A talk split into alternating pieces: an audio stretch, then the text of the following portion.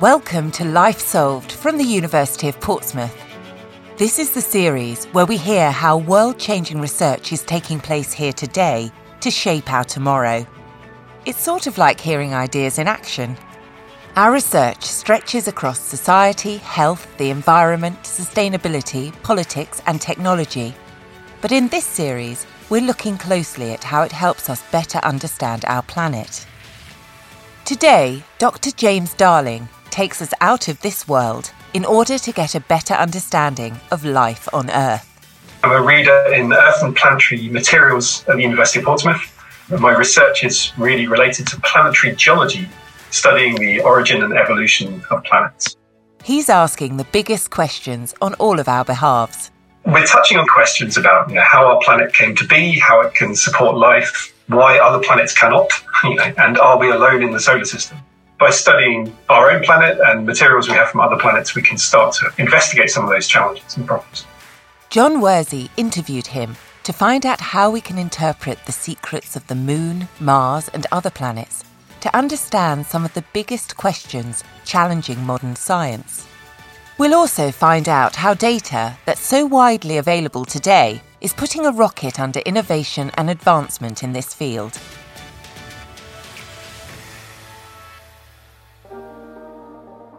We answer questions with more questions in this yeah. It's enchanting to look at the footage of robots exploring the moon and Mars, and magical to look up and spot a satellite passing across the night sky. But they're not all there to spy on your Tuesday night trip to the supermarket, you know. James explained how the scientific community is sharing data to inform understanding and ideas across the disciplines. We're very lucky to be part of some really big human endeavours in terms of planetary missions. So, obviously, the work we're doing is tapping into or feeding information into NASA exploration, European Space Agency, mm. Chinese Space Agency, um, and all these bodies that are going out there not only to test scientific hypotheses, but also to develop technology. There's a huge wealth of data from planetary exploration. So, both from satellites orbiting other planets and also robotic exploration. So on Mars, we have you know a whole series of rovers that are providing imagery that mm. you can pretend you're in the field looking at the rocks. And so yes, I'm, I'm loosely involved in some of those missions as well to try and extract as much information as we can from those robotic missions about particularly the Martian surface. Yeah. When we were able to get hold of a sample, we've got a rock from space, a meteorite or a return sample, a lot of what we do is, is probing it with different types of energy. So it might be using electron beams or beams of light for microscopy, firing lasers at it, firing ion beams at it to sample its chemistry. All of that happens though on a very, very small scale. So mm. a big sample for us is a few centimeters, let's put wow. it that way. Wow. And so we don't need a lot of material to extract a huge amount of information. The benefit of the modern laboratory techniques is that we can extract you know, micron scale, so much smaller than one of your hairs, mm. we can extract enough data to change our understanding of a planet potentially. Space, meteorites, asteroids. Why do these kinds of rocks have such an impact on what we know about the history of planets and their timelines? My understanding of an asteroid would be that it is it's basically a, a fragment of presumably what was at one point a planet somewhere in the universe that's been, you know, separated, chipped away and is now being pulled through space on a fairly random journey, that might then be drawn in to the Earth or into the Moon or into Mars. Yes, you're absolutely correct. But there's a lot more variety in asteroids than uh-huh. you might expect. Some of the material that formed before planets in the solar system. So, in other words, the material that came together to build the planets. So, when we look at some of the most primitive asteroids, essentially we're all built from them, right? So all of the material on Earth mm. came from asteroids, including the building blocks of you and I. Yeah. Um, so, you know, we're built from space rocks at some point. Studying asteroids is very exciting for lots of reasons. Firstly, to understand planets, like we've been talking about, and how they've evolved through time, but also to understand where planets came from, what they were built out of. Mm. Are there materials out there that can deliver water? And there are some asteroidal materials with amino acids, for example. So there are you know, specific comets and asteroids out there that contain basic ingredients for life. And so you can conceivably find a way that you can kind of concoct a bacterial life form from the material in these rocks. James says that looking at the geology of planets can give us insights into their histories, not only of those planets, but also our own. We just simply don't have a record, a good record on Earth of the first billion years or so of our planet's history. So to access that record, we have to look elsewhere, and the yes. moon is an excellent place. It's very close. So just to understand that early part of our planet, we have to look elsewhere. And that's important then for understanding for example, how did our early oceans form? How did the early crust that we now live on kind of come to be? Were meteorite impacts responsible for completely sterilizing the planet on multiple occasions mm. or not? The materials that we have that are up to billions of years old give us a unique record of how each planet has evolved through time. And by reading that record, we can start to think about how life may have developed, the conditions on each planet has changed, and how the geology has evolved through time and controlled lots of other processes.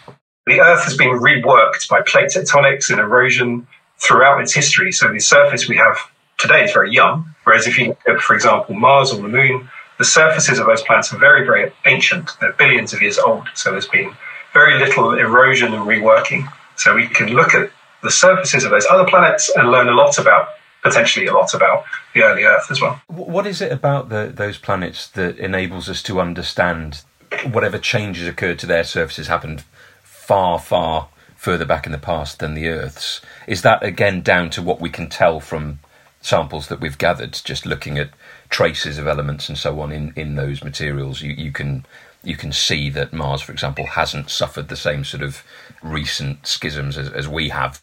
Yeah, so we've known for a long time. If you look at Mars or the Moon, you know the surfaces look very different to Earth. Mm. First, um, and particularly the Moon is you know covered in impact craters. You know, it's pockmarked with holes. You can see them from Earth. You don't even need a telescope. You can see the dark mare infilling impact craters, and the same is true for Mars. So you can already there's a big difference there. Following the Apollo missions, which went to the Moon, brought back samples, we started to realize those craters, those surfaces were very, very ancient, billions of years old. Um, so now we have that kind of benchmark. We, we know that what we're looking at when we look at these planets is a very early stage of their history compared to walking around England on much, much younger rocks. So, understanding what happened to planets billions of years ago can give us vital clues to the past and help us make projections about the future of Earth. But science never sleeps. And as the methods of analysis improve and evolve with new research, it's important to challenge even our most trusted beliefs. That's exactly what James did when he got hold of some returned material from NASA's Apollo missions. Working with an international research team, what they uncovered turned the status quo on its head. Apollo discovered that a lot of the impact craters that we see on the moon, this pockmarked surface, seem to have formed in a fairly narrow period of time. Subsequently, over the last 50 years, people have been trying to understand what that means for how not just the moon, but the Earth as well responded to meteor impacts. How was it a force for just destruction, or did it actually contribute to the changes to our planet through time? Some of the big questions involved, you know, what, how did the lunar crust as we see it form? You know, how did impact craters, did they change that surface? Mm. And what we were able to find in that study is that a lot more of the Apollo material than was realized may have formed because of huge energetic meteorite impacts in big melt sheets. So molten rock sitting basically on the lunar surface after mm. an impact event. And that could have had a much bigger control on the, the geology of the Earth and Moon than we realized previously. A lot of the lab work was done in Portsmouth, building from techniques that my group have developed in, in our laboratory using an electron microscope. We've developed techniques for looking at the structure of minerals within materials at you know very very small scales. Mm. And so those kind of specialist techniques were used in this study. So that a lot of the data was collected in Portsmouth using our facilities. A lot of the ideas came from our group as well, including the, the first author of that paper was a former Portsmouth PhD student who graduated just a few years ago. Tipping long held beliefs upside down, the team concluded that not all those craters were formed by massive meteors hitting the moon's surface. But how on earth do you figure that out from a few pieces of moon rock? Then we're trying to understand the whole lunar geology from these samples that were picked up from the surface in terms of distinguishing whether something formed in a massive meteorite impact melt sheet or in an intrusion like we would see on Earth, very little would survive. The temperatures are so extreme that basically everything would be molten and you, you have no record of which one of those two processes was responsible. So what we were using was zirconia, which has a almost uniquely high temperature stability. It not only can survive through many thousands of degrees C, but it records structural changes through that process as well. Mm. So you can actually find evidence that it's been to uh, a very, very high temperature structure. In this case, actually cubic zirconia, which lots of people know from jewelry. Uh-huh. Um, it's actually the same structure can be found in nature, but only in extremely high temperatures. Right. Uh, 2,300 degrees C. In terms of the implications of what you what you found about the way in which these impacts were affecting the evolution of the crust, what what sort of implications does that have for the Earth itself in terms of how we might reframe our understanding of historic meteors? You, you alluded to, you know, possible sterilisation of, of uh, the environment and so on. Yeah, so I think if we take that, that lunar study as part of the bigger kind of project that we're involved with, mm. we're trying to understand when and how meteor impacts affected the Earth. Yeah. By looking at the re- impact cratering record of the Moon and of Mars, we were able to put time constraints and understand the processes that happened. What that means essentially is we're able to constrain the sort of timescales over which planets could have developed life. But shaking up lunar science isn't the only thing on Dr. Darling's agenda. He's also wondering was there life on Mars? So we've got projects ongoing with Mars, uh, quite a lot of work at the moment. And we're also working on asteroids, which give us another ah. sampling of the early solar system, the little yeah. fragments of planetesimals that broke up in the first few hundred million years of the solar system. So we're working on asteroids, working on Mars. We'd love to be able to work on other planets, but we don't have any rocks. Sure. If you're a rock person, uh, then Venus and Mercury at the moment are a little bit challenging. yes, yeah, that's fair. Hopefully one day. One thing we're trying to do is to better constrain the geological timeline for yeah. Mars. So actually put some real radiometric age constraints on when things happened on Mars. Right. And, and we still actually don't know that much about, for example, when volcanism happened on Mars. There was clear evidence for oceans and water on Mars, but we don't know exactly when that stopped being a surface feature. The other aspect that I'm involved with is the kind of robotic exploration of Mars, the search for life, essentially. Yeah. So some of the rovers, including the ExoMars 2022 rover, will be going there specifically to search for signatures of life.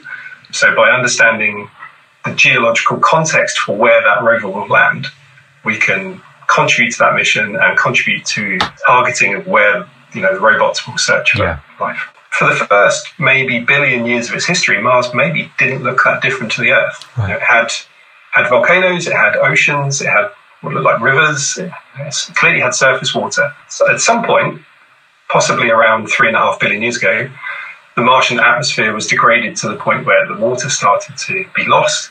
The surface environment became very hostile to life. It now has a carbon dioxide rich atmosphere. It's irradiated by solar radiation. It's you know, not a nice place to be. But for a while, it probably was quite a nice place to be. Yeah. So the, the aim of those missions is to go back and look in those ancient rocks when we think Mars was quite a reasonably good-looking planet, and see if there were you know signs of ancient life there. The prospect of, of modern life is very remote, I right. but uh, from a fairly ignorant perspective of a geologist rather than a biologist. Sure, sure.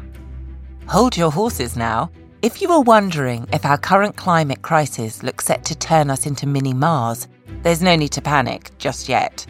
Even if what we're learning from other planets informs our understanding of geology and planetary evolution, a whole host of other conditions make Mars uniquely Mars.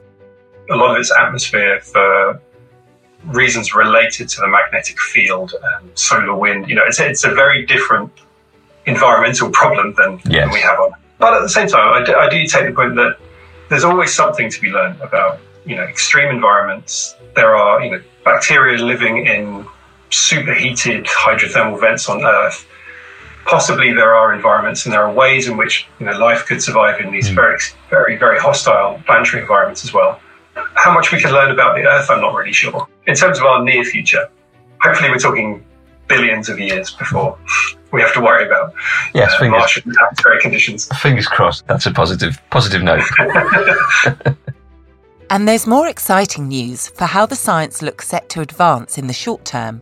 There will always be that next level of discovery. I think in, in the next tens of years, we should be able to piece together a very, very clear understanding of how the Earth, at least, came to be the planet that we know today. This is a really exciting time for planetary exploration. The number of missions that are planned, uh, you know, we've got three missions on the way to Mars. NASA, um, Chinese Space Agency, and the United Arab Emirates all sending oh, yeah. new robotic missions to Mars.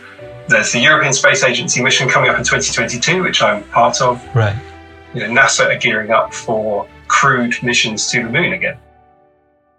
The prospect of you know, new exciting data is, is almost infinite right now. We can't wait to hear what fascinating insights are yet to come and what solutions those ideas might offer in the future.